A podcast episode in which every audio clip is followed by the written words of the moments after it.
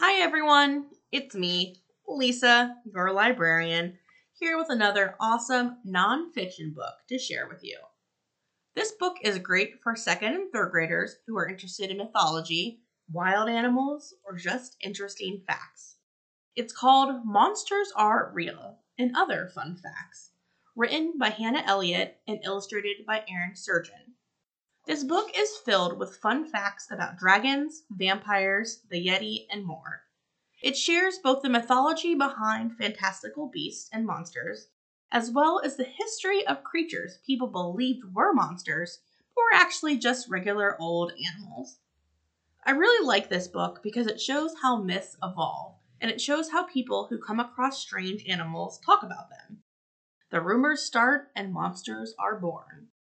It has great illustrations to go along with the facts and can be read piece by piece or all at once.